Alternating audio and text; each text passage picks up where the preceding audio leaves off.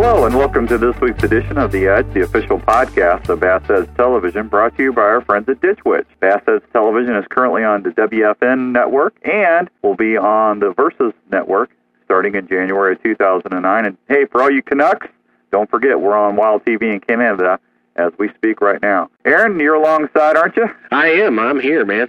What are you doing? I'm I'm ready to go. I tell you what, it's kind of depressing that summer's almost over, but you know that means one thing, and uh, hunting season is about to start, and also uh, the coolness back for fishing. Yeah, and as, as soon as we say that, I'm actually looking at footage of 170 inch nine pointer right now. nice. Yeah, sorry. So if I if I don't stay focused on the podcast, that's why. I see. I see. I see. Hey, Icar. we're going to be checking in with uh, CBA angler John VanDam, right? That is right. It's going to be a great interview, man. What a what a not only an individual and an upstanding citizen, but he's also a great angler. So And then who do we have on the Inside Edge segment? we have the the man himself, pond boss, Mr. Bob Lusk. oh, that's going to be good. Yeah, Well, you ready to go? I am. Let's get to it. All right, folks, it's all right here for you on the Edge. You're listening to The Edge, the official audio program of Bass Edge. Brought to you in part by Ditch Witch's On. Experience the revolution. Oh, look here. I got one. I got one. Look here. I mean, he whacked that football jig. The blades will dictate a lot of times the speed of the retrieve or the depth of that bait. Oh, good fish. Good fish. Did you see him come off that log? Whoa, look at that son of a gun, man. That's awesome. You know, you got to just stay active. Fishing is not easy. Oh, man, that's a toad. This is unbelievable. Welcome to the Edge Outdoors. Dan, Mr. Aaron Martin, the host of Bass Edge, is alongside. And man, I got to tell you, can you believe it's August already? No, I cannot. And uh, you know, the there's it's kind of bittersweet from the standpoint that you know this is the time of year when I love to go deep fishing and, and get out there and set over those suspended fish. But yeah, I've been losing a lot of sleep lately trying to keep up with the Olympics and everything that's going on there. That's been pretty exciting. Yeah, well, I'm I'm sorry. I'm not an Olympic man. I've been out videotaping Big Buck. I'll, I'll hang my gold medal on one of these, some of these racks I've been seeing. there, there you go. There you go. You know, hey, you know what? Honestly, it's summer's almost over, but you know the best fishing eh, by far, in my humble opinion, is is always spring and fall. Fall is one of my favorite time of getting on the water. Oh, no question. I mean, you know, this is when uh, we've already started seeing a cool down, and obviously we know one thing that we've known for a long time through Bob Lusk and, and other individuals that has been on here is that really starting in June on that equinox, you know, the days are getting shorter. That means one thing, you know, because the fish rely on the moon and, and the calendar and and uh, the solar lunar tables to uh, basically that puts them into feeding mode and getting ready for the winter.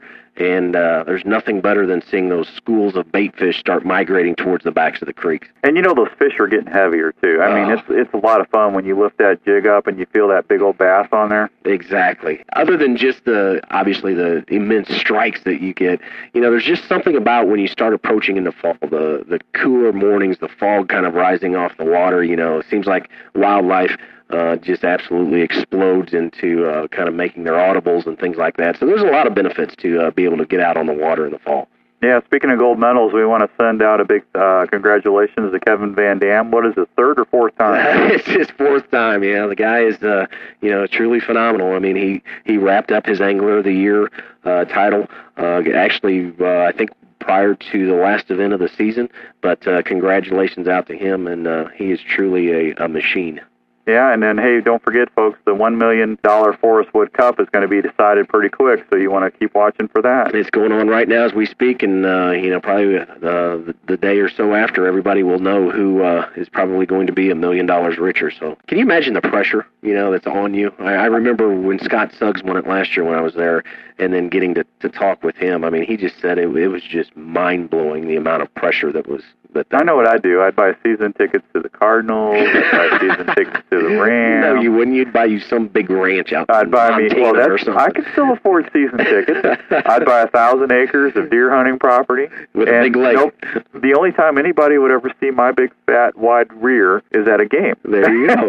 Because I'd retire. exactly. Yeah, I don't think you can retire in a million. Isn't that horrible to say? You can't. I don't, you can't retire in a million anymore. No. You know what? I, I kind of look at it that I'm already in retirement. You know, we both get to do what we love. But yeah, you're right. I mean, it's especially with these gas prices. You know, of course, Yeah. they're coming down a little bit. Woohoo! I mean, you know, now they're only at uh, three dollars and seventy cents instead of four dollars. Yeah, and we're happy. yeah. There's something seriously wrong with that. Exactly. It's crazy. Well, listen, we need to get going. Uh, I believe up next is CBA angler John VanDam. Is that right? That's exactly right. All right, folks. We'll be right back after these messages, and I hope you enjoyed the interview right here on the Edge. Give any type of boat the edge with MegaWare Keel Guard. It's simple to install, and we can now beach our boat anywhere. If you own a boat, you need one of these. MegaWare Keel Guard protects the keel of your boat from sand abrasion, from underwater obstructions, even concrete boat ramps. Kit started under $140. And best yet, it's guaranteed to keep on protecting for life. Thanks, MegaWare Keel Guard. Thanks, MegaWare Keel Guard.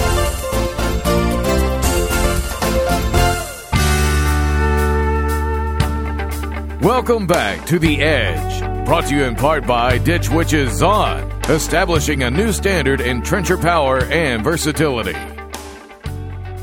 All right, we are back on the edge, and joining us this week is Collegiate Bass Angler Association member and also uh, angler of the BASS Southern Opens, and that is Mr. John VanDam. John, thanks so much for being part of the edge. Hey, no problem, man. I'm glad to be here. You know, John, I mean, we've got a lot of things to talk about, and also, you know, we uh, had the opportunity to spend some time uh, together up in uh, northern Minnesota, in the North Country. So I don't want to kind of give our secrets away up there yet until uh, the show actually airs. But you know, you've you've kind of had a, a busy schedule this year with uh, college and trying to fish, and and actually done quite well. Yeah, I mean, it's been tough for me. I missed, uh, you know, a couple weeks of school going and and pre-fishing for some of the Southern Open tournaments and and then going to the tournaments themselves. You know, I'm fortunate only only one of them was during school. Yeah. And uh, you know, the the one after that it wasn't. But uh, you know, I was fortunate enough that I I did well in that tournament, and uh, you know, it helped with school too. So I stayed focused, but it was it was pretty tough to to keep that mentality.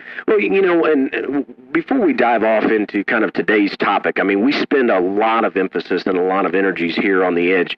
Um, we have Troy on from Collegiate Bass Anglers Association talking about the organization. How instrumental has that organization been to you as not only a student but also as an angler? And that organization is awesome. I mean, the Collegiate Bass Anglers Association has given us, uh, you know, an opportunity to travel, you know, meet tons of people, potential sponsorship opportunities, you know, many different things that are going to be really beneficial, you know, to the young anglers around the country. Well, and and do you feel like has has that made it more difficult to stay focused on on your schoolwork, or does that actually add some fuel to the fire and and, and motivate you? Uh, I'd say it adds fuel to the fire. You know, most schools have a you know a GPA baseline per se that you know, where they don't allow you to come back if you don't keep a certain GPA. And, you know, now we're starting to see kids go to certain schools just for the, the bass fishing.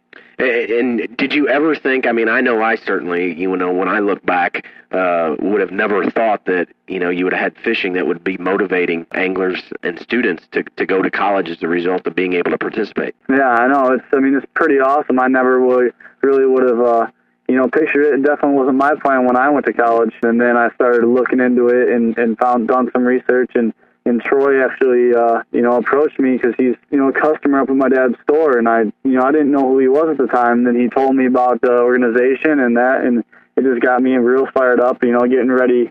Started a club at my college, and uh, you know I fished a few tournaments you know, it's, it's pretty awesome. Maybe give some of our younger listeners and also the parents and, and relatives of those who, who have some some uh, students in, in college, you know, how do you manage uh, getting off school, you know, to be able to go to these tournaments and be able to practice? Is that pretty easy? Are they understanding, or uh, what are you faced with there? I mean, yeah, anywhere you go, it's tough to miss a week of college, you know, but if you take the time, go to your professors beforehand. I usually like to go like the first day of class, you know, if I have an event coming up and just let them know, listen, I'm like, hey, you know, I fished for the school. I'll be leaving here, you know, possibly, you know, miss a week here, uh, you know, a couple days there, that type of thing.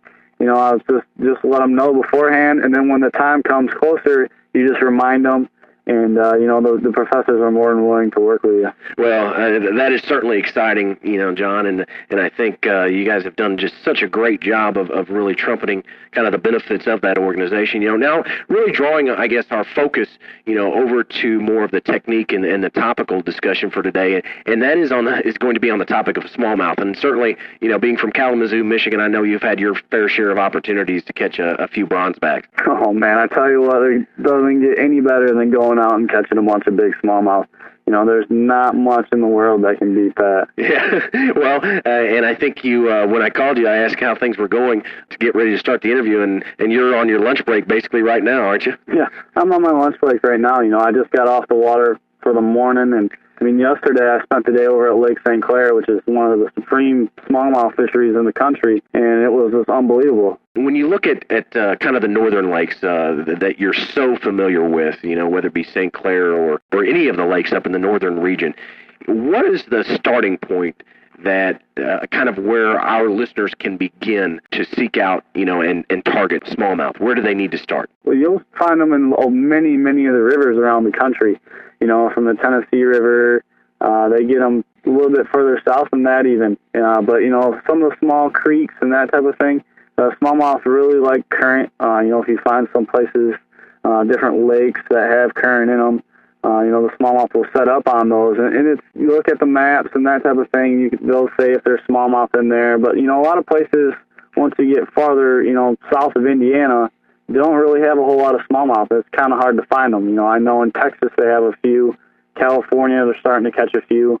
Um, but you know they're they're kind of few and far between. So when, whenever you have a, a lake or a body of water, you know that is known for smallmouth, they're, they're known to have you know numbers in there. How how do you break down as far as are, are they different animals per se than you know the native largemouth and the, and the spotted bass uh, as far as how you approach trying to catch them? Yeah, I mean they're far different than uh you know than any any other bass. You know the thing about the smallmouth is that they don't have to relate to anything like a largemouth does. You know, a largemouth is going to be placed somewhere, but it's going to be placed. You know, there's got to be something there to hold it, whether it be of contour, break, a log, something like that um, whereas a smallmouth can just roam open water and chase bait fish around. You know, they're they're really hard to pattern. Uh, you know, but once you you know I've fished them my whole life, and and once you you fish them for a while, you get used to them, then you kind of you can kind of predict what they're going to do. And and does that change? You know, when you look at the seasonal, uh, kind of breaking it down into seasonal conditions, maybe from a pre-spawn, you know, spawn, post-spawn into the summer winter patterns. Um, how much do those fish change, and how much do they move? And how much do you have to adjust, you know, to keep up with them? Uh, they move quite a bit. You know, from when they're spawning, they spawn in probably, you know, in the lakes up here in Michigan, northern Michigan, they get really, really clear, deep lakes, and uh, you know they'll spawn in 12 feet of water, which you know it's, it's tough to you know find the fish that deep when they're spawning, and uh, you know they'll move out and they'll suspend. They'll go out to 60 foot possibly. You know, I've caught fish in 60 foot of water, 65 foot of water. Uh, you know, but they move quite a bit, and they'll basically they'll transition from you know when they're they're uh, they're spawning on the flats they'll go out to that first break, and then after that, they can pretty much go anywhere. You know, and I always kind of break it down by following, you know, just the the bait fish migration routes. Uh, you know, there is that point in time to where they transition over, obviously, because the bait fish maybe haven't moved. Uh, do you find that to be true, you know, with smallmouth in, in the North Country, uh, of just following those same routes? Yeah, they're they're creatures of habit. You know, they'll they'll go and they'll go to the same point, but you know they come on it. You maybe you catch them there at one time. You know, you check the time of the day. You know, during the day, um, shad and stuff will kind of make a, a little cycle per se. They don't really go in just a random direction. They kind of go off and they'll go in like a make like a circle kind of thing, I guess you could say. But it's like a they'll hit certain spots at certain times. You know, just uh, whether it be the algae or the vegetation that the the shad and and uh, you know the bait fish are are eating um, or whatever it is there, but they're going to be there for some reason. It's just sometimes you'll catch them, and they'll be say you catch them at 12 o'clock, well you go back there the next day you catch them again at 12 o'clock. But if you go there any other time, you don't catch them. So it's it's kind of weird. It's hard to pattern, but it, it is you know, a little easier once you figure out those little details, though. So it sounds like that it's very beneficial to make sure that, you know, especially when targeting smallmouth, you know, keeping track or keeping a log of when you're catching, what you're catching them on, you know, the particular spot, because that could pay a huge dividends, you know, later in the in the year or later in the week or uh, you know even in future years to come. Oh yeah, definitely. Um, I mean, especially later in the week, you know, it seems to be more beneficial to do a log like that if you're fishing, you know, practicing for a tournament or you're just fun fishing or whatever it may be. But I mean, usually, I guess if you're fun fishing, you don't really need to keep a log. But uh, practicing for a tournament, it's beneficial if you have one coming up that week to do that kind of thing, you know. But whereas the next week, it may not work out for you. Yeah. Let's talk a little bit about bait choices. Um, you know, if, if you were to have to narrow it down to a handful of baits as far as what are going to be your go-to baits when targeting smallmouth, um, you, you know, what what would those be? Uh, definitely have to go with uh, spinner bait being one choice uh, tube, uh, jerk bait, and a drop shot. Okay. So, uh, you know, taking it one step further, uh, you know, item by item on, on the spinner bait, is there anything that's unique on the spinner baits that you've had success on that may be different from a, say, a spotted bass or a largemouth, or are you using the same uh, same type of spinner bait? I'm changing the spinner bait up a little bit. And what I'm doing is I'm putting smaller blades on it, something that I can get going really, really quickly. Um, you know, whereas a spinner bait, most spinner baits come with a smaller blade on the top and a larger blade on the bottom. I generally like to change it so the smaller blade on top is the same size as the blade that's on the bottom. And, uh, you know, it really gets the spinner bait so you can move it a lot quicker than you can regularly. And, uh, you know, smallmouth really like stuff like that, real fast moving, you know, baits that go every which direction. What about uh, color of, of skirt and do you throw it with a trailer? I don't throw a trailer on it. I'll put like a trailer hook, obviously, but, uh, you know, I don't do a trailer itself. Um, but skirt color, uh, usually your whites, uh, that type of thing seems to work the best because there's smallmouth are going to be on the clear mostly uh, when you find them, especially in Michigan here. It's the clear water lakes is where you're going to find the smallmouth, and you know your whites and your your shad patterns are going to be the, the most uh, productive. You know, and kind of jumping now over uh, to the tube, uh, one of my favorites because it's it's so versatile. You can mimic it, use it to mimic a a bait fish or even a, a crayfish. How are you rigging that? And then also, you know, colors. How, what are you using to determine there? Uh, the way I'd rig a tube, you know, when approaching a smallmouth is you know, put the weight right. Uh, the, the actually a tube hook. Um, it's actually called a big dude head, which is, is a little bit fatter at the head than what a normal uh, tube hook is. So you just slide that right up in inside the tube itself, and you have the exposed hook. And it works really, really well. You know, and, and the other thing that I, I think, you know, by describing kind of that bigger head that you're talking about shoving up there is one of the things that comes into play in the north is the gobies you know, and, and by having kind of that flare up up top, uh, you know, it can also kind of resemble a goby. Yeah, so many of the lakes you find the smallmouth in are connected to the Great Lakes, and uh, you know those lakes are starting to get tons and tons of gobies in them, and the smallmouth are just basically gorging themselves.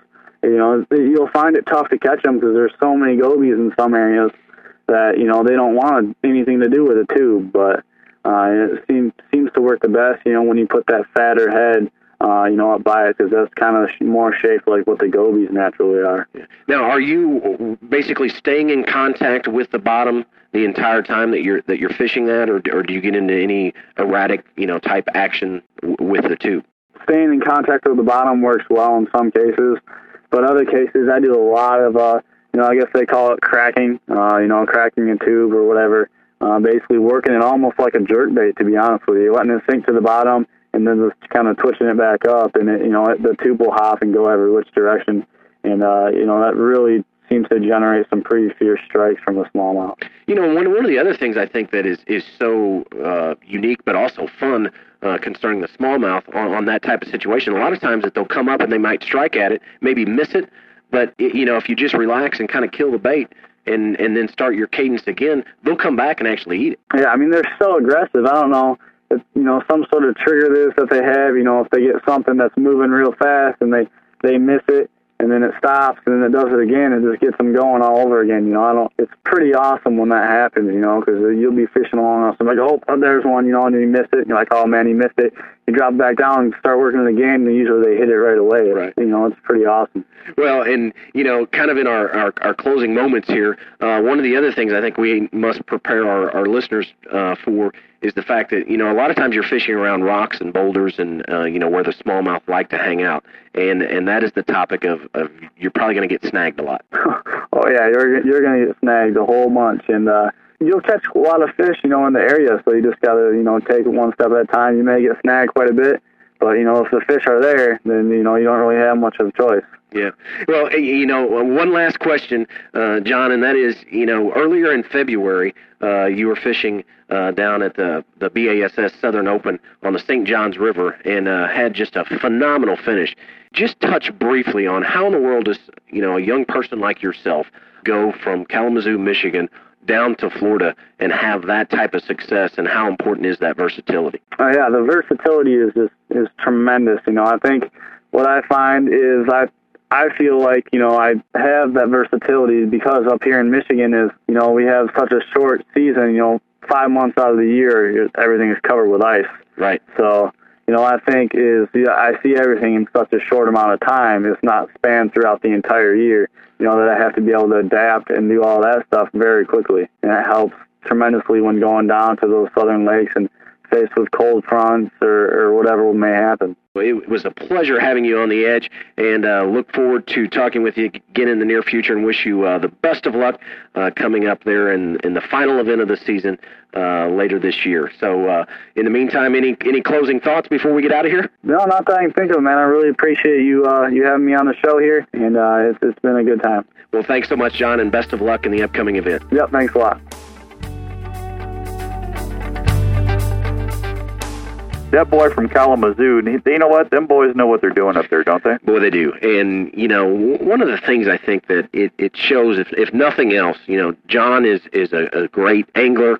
But just, I, I think the the Collegiate Bass Anglers Association, like he mentioned during his interview, and just the impact of, of really motivating him to to do better in school, but also it's helped him as an angler. Yeah. Oh, you, you know what I love about it? he's got me pegged to a T because I love spinner baits and I love my jerk baits. Well, and and you throw in smallmouth with that combination, and I mean it does not get any better than that. No, I mean that's awesome. How do they learn to cover so much water? It's just crazy. You know, I guess they have to up there in Michigan. Well, and and you know, with smallmouth, like he pointed out, smallmouth are traditionally a little bit different uh, because largemouth will be holding to a piece of structure, maybe a stick up, maybe a dock relating to a brush pile, that type of thing.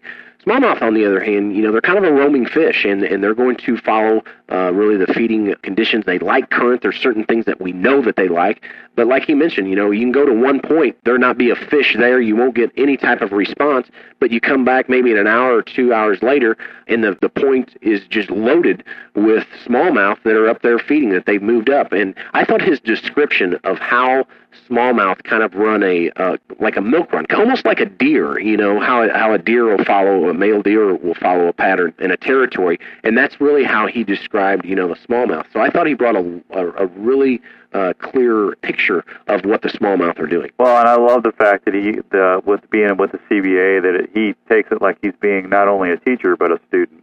Yeah, no question. I mean, in you know, just having the the forethought, um, because that that puts a lot of stress on them you know, on their grades. And that's one of the things that I brought up to him. I'm like, you know, how do you fish the tournaments that you're that you travel to? Because a lot of those tournaments, you know, they travel quite some distance. And uh, he just, you know, basically approaches the the professors, gets everything worked out and planning in advance.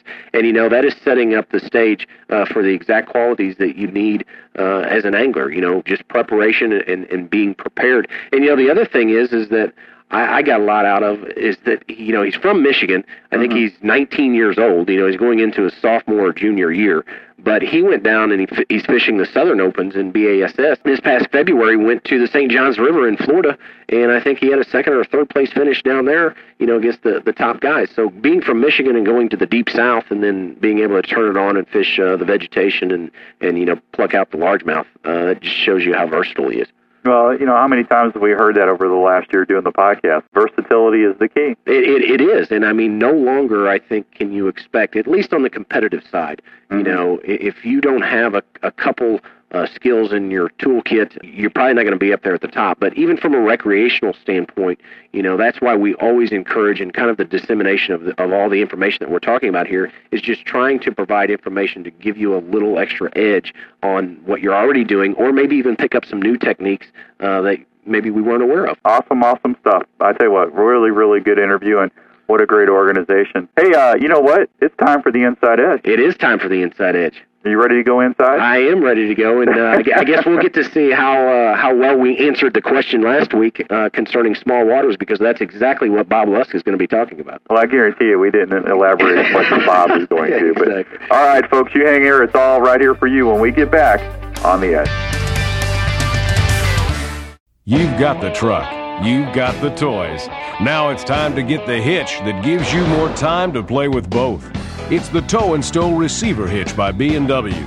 You want options? Select the ball size, adjust the height to level the trailer, or stow it out of the way in just seconds.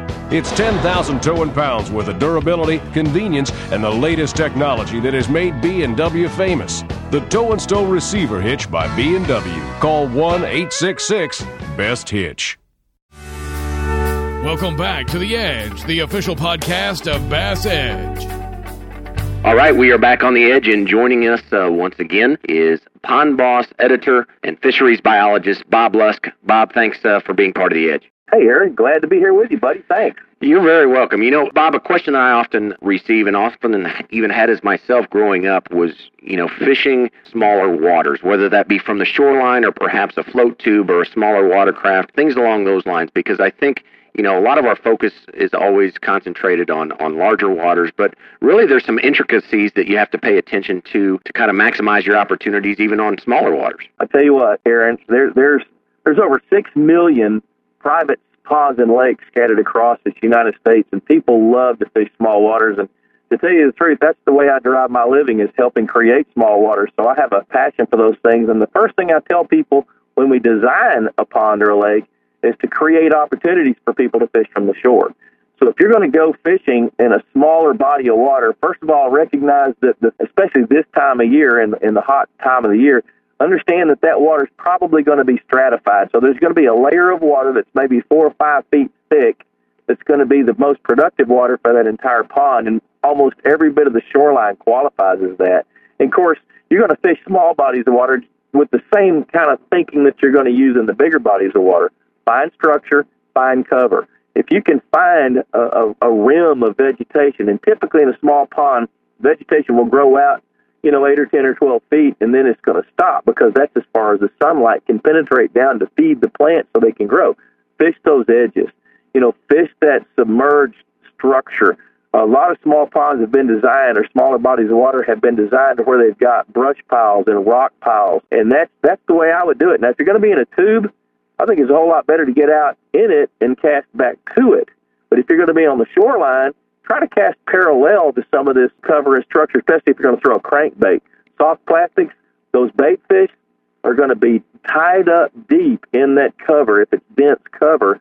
So trying to get out and get your bait into that cover is, is a lot, lot better idea. I love fishing small waters. Matter of fact, I'll be home in a couple of hours. I'm going to go do that. yeah, I mean, you know, I think all of us, uh, our, our roots uh, go back to that, and and a lot of times I find that you know if you just grab a handful of baits, there's something about I think instead of being in a boat to where you can run you know miles and miles all over a lake when you're on the shoreline or maybe confined to a, a small craft, it really forces you to be in the moment and really pay attention to what's going on in that particular uh, situation. 90% of the fish live in 10% of that water. And in small bodies of water, they're mostly concentrated around the edges. I tell you what, my, my little tackle box that I stick in my back pocket when I'm going to go fish small waters, I'm, I'm throwing a chartreuse spinnerbait, a white spinnerbait, or a black spinnerbait, depending on the color of the water. And then if, if I don't get hits pretty quick, then I'm going to switch to a crankbait and fish it parallel to the vegetation. And if that doesn't work very well, then I'll switch to soft plastics, and you almost always catch something that way. So, in the you know starting out, kind of for anglers, do is is it best to to start maybe on the dam side of the pond? You know, the deeper side here being in the middle of August. Yes, because what happens is that's going to be the most stable water. And I tell you, in our electrofishing excursions where we take our electrofishing boat out and take random samples of fish, the dam always holds bass this time of year, always. It's just what you got to do is figure out just how far out they are and how deep they are, and then once you once you figure that out and pick up a pattern, you're going to be able to catch some fish.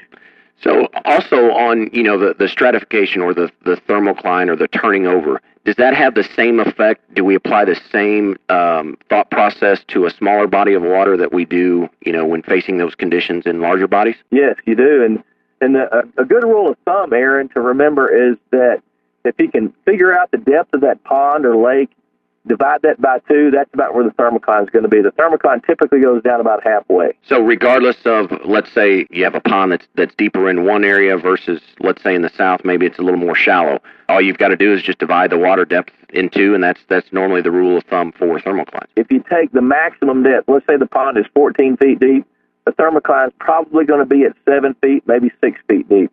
So there's going to be areas of the pond where there is no thermocline. You can actually throw down, and the fish might be hanging close to the bottom.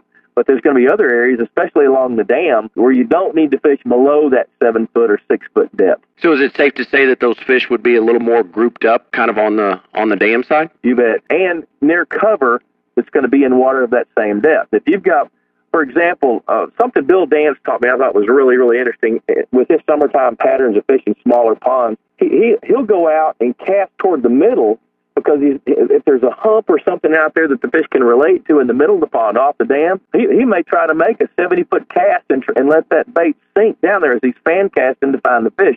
He'll he'll go out there in that deep water and see if he can find the fish, and once he finds them, then then he'll focus in on that pattern. Once again, great stuff. There you have it, and there you are, Bob. Any uh, closing thoughts before we get out of here? You know, if you're going to be fishing small waters, take a kid and go ahead and get some night crawlers and take some small hooks and let them catch some brim too, because that's just as much fun as trying to chase that world famous largemouth bass. You can reach me at pondboss.com or call 800 687 6075. That's pondboss.com or call the office 800 687 6075. Great advice, Bob. Once again, we look forward to uh, talking to you in the near future. Aaron, me too. Thanks a lot, buddy.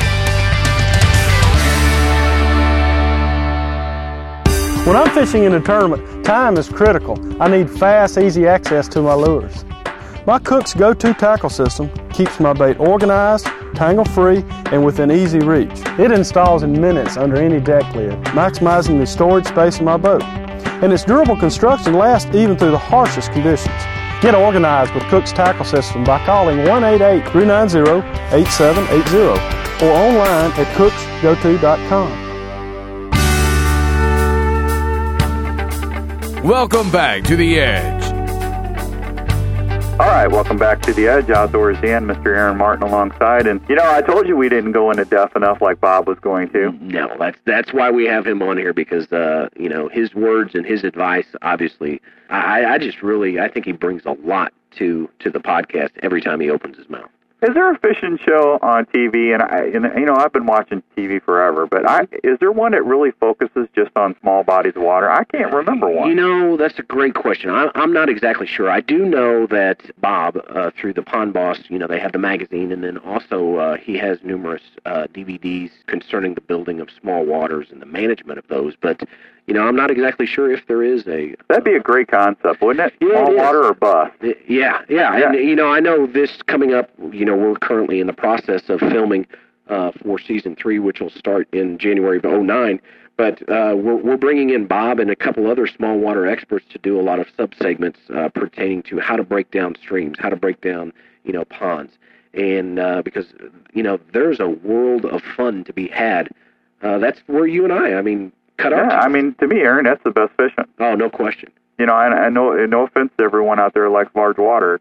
You know, I, I fish. I mean, Lake of the Woods. I'm. It's one of the biggest fisheries in the country. Right. You know, but man, I tell you what, there's just something magical about getting out there early morning on a 10, 15 acre lake and just going out there and catching some nice fish. Well, I think it goes back to, and I know we've mentioned this before, but you know, just grabbing a handful of baits and a rod and reel, Yeah. and w- when you're maybe in a float tube or a small boat that doesn't have the big motor, or maybe even you know walking the shoreline, uh, it really forces you to pick apart the area, fish more thorough, Uh, and that's one of the things that, that Bob and I had talked about in the interview, you know, is kind of fishing pure and, and just being in the moment. Hey, we don't have a question this week, but we are going to give out a prize, right? That is right. Uh, who, who are you gracing with your gratitude this week there, buddy? Oh, here we go again. Man, I'm away for a week, and look what you do. No, it actually goes out to Michael. Uh, and I might need some help on the pronunciation. That's why I wanted you yeah, to do it. I, I figured that. uh, well, I think it's Leicester or Leicester, Massachusetts. I want to say Lee Lee Leicester. There we go. So yeah. Uh, uh, anyway, Michael from uh, Massachusetts will receive a Cook's Go-To tackle management system, one of the hottest uh, tackle management systems out there, and also a Bass Edge decal. So congratulations out to Michael, and make sure uh, for everyone else that uh, you are sending in those entries because we do give those away. Some are announced through the e-newsletter, some are announced here, but uh, make sure you get in on the fun because we are giving away a lot of great stuff. Yeah, and please provide your contact information. No question. we need that to send it. And from Michael, from uh, Aaron and I, if we did mispronounce that, our greatest apologies. Yeah. Hey, uh, real quickly, the latest and greatest Bass Edge stuff is up and running, and you got all the new video clips. Uh, every week, there's new video clips added to BassEdge.com. Aaron, that's correct, right? Yes, yeah, and uh, you know, each week uh, there's two new posted. Then also on our monthly newsletter, uh, the exclusive video clips that are on there. It's about 30 to 60 days before those get switched over to uh, the website. So make sure that you're actually signed up not only for the uh, e-newsletter, but also that you're frequenting uh, BassEdge.com because we have a whole quandary of video clips that are coming down the pipeline.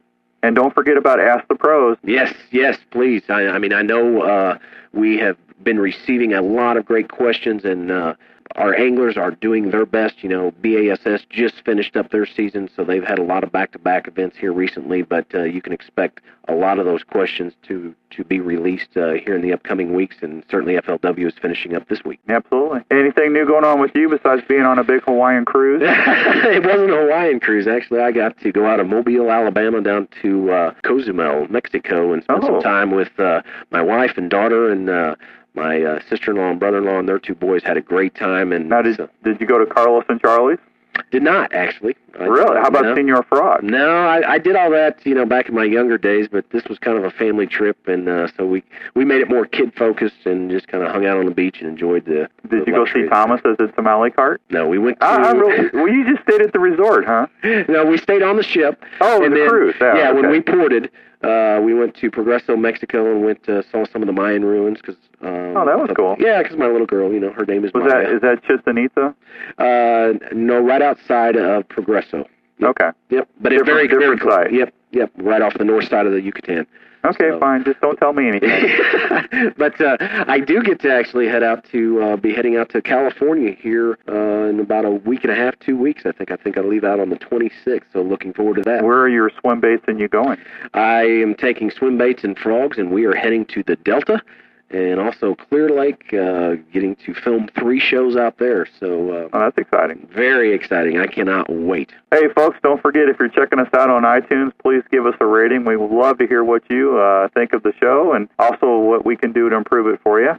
And uh, don't forget to uh, check out Bass Edge TV on WFN and Wild TV in Canada. And always, please go to BassEdge.com so you're up to date with all the latest great stuff from Bass Edge TV. And Aaron, anything else? Because we got to get out of here. We do. I, I think we've almost went over time, but no. Uh, let's get on with it. Wish everybody a great upcoming week, and we'll see you on the other side. All right, buddy. I'll talk to you next week, folks. From Aaron and I, we'll see you next time right here on The Edge.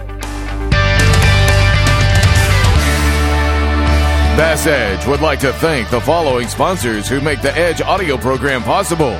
Ditch Witch, Mother's Waxes and Polishes, B&W Trailer Hitches, MegaWare Keel Guard, Cook's Tackle Management Systems, Ardent Rule the Water, Legend Boats, O'Reilly Auto Parts, Superstart Batteries, and the Clarks Hill Partnership of Georgia.